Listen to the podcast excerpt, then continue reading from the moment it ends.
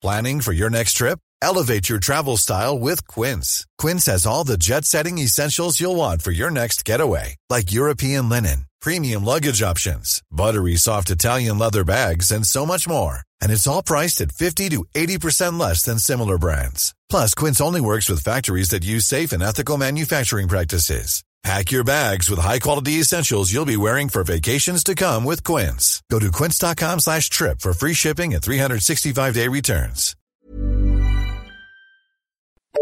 The FT. Welcome to the FT's Big Read podcast. I'm Esther Bintliff, a digital editor at the Financial Times.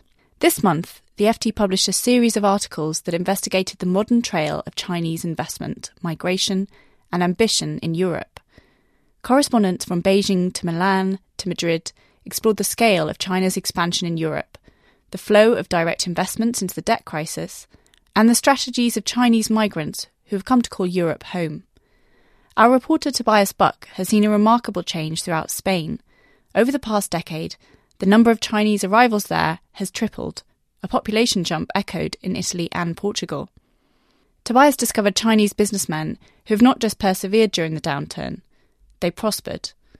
The bankruptcies that burnt through corporate Spain during the Eurozone crisis left the Chinese largely untouched, a result of hard work, some luck, and a business culture that values long term survival above quick profits. Tobias is here today to answer questions from our readers. Let's listen to the first question. My name's David O from New York, and this is my question for uh, Tobias. My question is Are native Spaniards resentful or worried about the flood of Chinese migrants into their country? Well, Spain has seen a very rapid rise in migrant arrivals over the past few years. And on the whole, I think that Spaniards have been remarkably tolerant, even at a time when Spain had unemployment rates, well, it still has an uh, unemployment rate above 20%, but even in the worst moments of the crisis, Spain has never really seen a backlash against the migrants who arrived here. And it is something I think that uh, Spanish society can be rightly proud of. Now, having said that, there is unease about the Chinese migrants who've come here, in particular because there's a sort of sense or perhaps a, a concern among many Spaniards that the Chinese sort of labor practices, the tendency to work all day, all night, uh, seven days a week, that this is telling them something about their own future, and that this kind of work ethic and labor practices that they see in the Chinese migrant communities is something that they will eventually have to emulate. So, indeed, one of the key questions, as one of the people I interviewed for this series said, is will we have to work like the Chinese in the future? And, you know, I think the answer here in Spain is much the same as, uh, as, as in other European countries, is, you know, obviously people don't want to give up on their normal work week, on their weekends. They want the kind of social benefits that modern European states still have. So I think that there's not been so much of a backlash against Chinese or other migrant arrivals, but it has stirred questions over will we all have to work much harder in the future? Yeah, that's very interesting. Thank you, Tobias. Okay, I think we'll listen to the next question. Hello, this is Gilbert Fomus from Switzerland speaking, and I was reading your article uh, with great interest, and um, it um, came to my mind that about the people you wrote uh, mainly the new Chinese um, immigrants to, to Europe came um, regarding to their um, to relatives they have there, and um, it's just a problem or um, uh, something which which crossed my mind several times, and not re- really just now, but um, increasingly when I when I go to like Barcelona or Madrid or Italy or so, and I see a lot of Chinese immigrants, and I think this is a typical uh, phenomenon of illegal immigration because uh, these people they do not have the means to buy like to have a property of above uh, 500,000 um, euros and benefit from the golden visa. So it's uh, as you described, they are working uh, day and night and, and so on um, just to make it um, and then to repay the relatives, etc. But what I really worry about or where I question is the authorities, immigration authorities in Spain. Uh, why don't they crack down on, on such um, immigration? And they have rigorous uh, labor laws. Um, and so I don't understand why they cannot control these small shops where people work for many, many hours, probably like uh, 10 to uh, 12 hours a day. And um, so this is something I really, I really wonder how does this collude with local labor laws and why are local immigration officers not acting? And, and I also asked my Spanish friends about that phenomenon, and they told me it's a lot. It has to do about corruption and and the Chinese people who pay authorities and so on. What do you think about and thank you for your um, your feedback on that. Well, thanks for the question. I think that uh, in the case of Spain, actually, the vast majority of Chinese migrants did arrive here legally. They arrived in the decade before the bursting of the Great Spanish property bubble, when Spain really sucked in not just Chinese migrant workers, but millions of migrant workers from all over the world. In the decade before 2009, the Spanish population jumped by 7 million people, and that was almost entirely the result of migration. What happened was that the construction boom sucked in so many Spanish workers that there was a big lack of labor here in Spain, which of course now sounds strange given how high the jobless rate is. But in those years, it was in fact very easy for Chinese and for other migrants to get work permits here. So all that had to happen was they needed a local contact, perhaps a Chinese restaurant or someone who runs a little Chinese corner shop, to apply to the Spanish authorities saying that he needs a laborer and he will give him a job. And then with that piece of paper, the Chinese would-be migrant back in his home country could go to the Spanish embassy and would get very quickly, in, uh, in, fact, a work permit that allowed him to come here and that would then also give him permission to reside here. And then after a number of years, that can be converted into a permanent residency and so forth. So, yes, there is, of course, uh, illegal migration. I think perhaps more so in other European countries than in Spain, but the vast bulk of the of the Chinese migrants you see working and living in Spain today did in fact arrive here legally.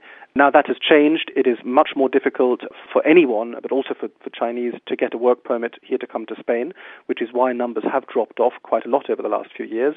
But certainly in the decade when most of the migrants arrived, they did so legally.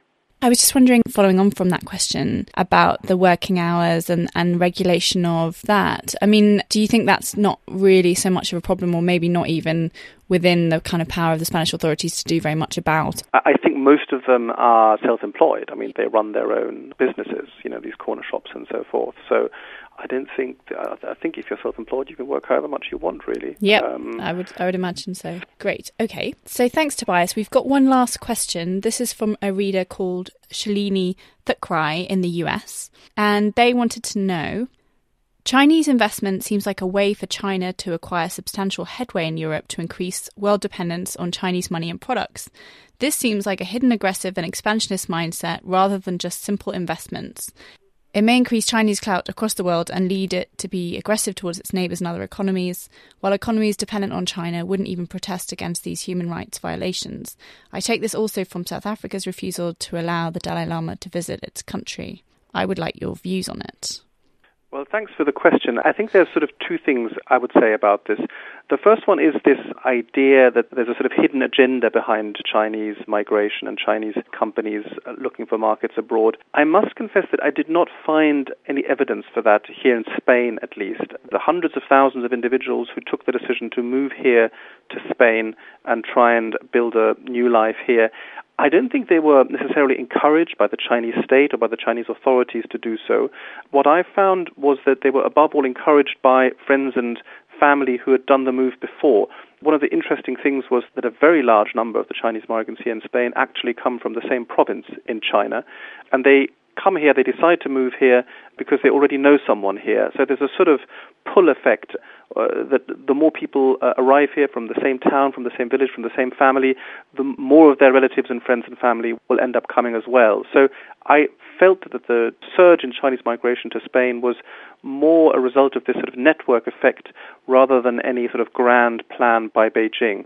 However, I have to say that might be different for other countries. As to the political effect, I mean, it's hard to sort of say anything definitive about this, but certainly Spain's Prime Minister Mariano Rajoy was recently on a trip to China. There wasn't, as far as I can tell, much conversation about human rights. It was, um, as with other European leaders when they go to Beijing these days, new contracts were signed uh, for trade and, and deals.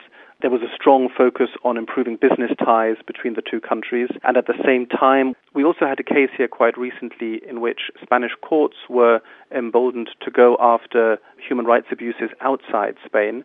That included several cases in which senior Chinese politicians and leaders were involved for alleged human rights abuses in Tibet. And the Spanish government eventually decided to change the law and remove this weapon from the arsenal of Spanish prosecutors and judges. So I think there was a sense that that was done not least to smooth relations with Beijing.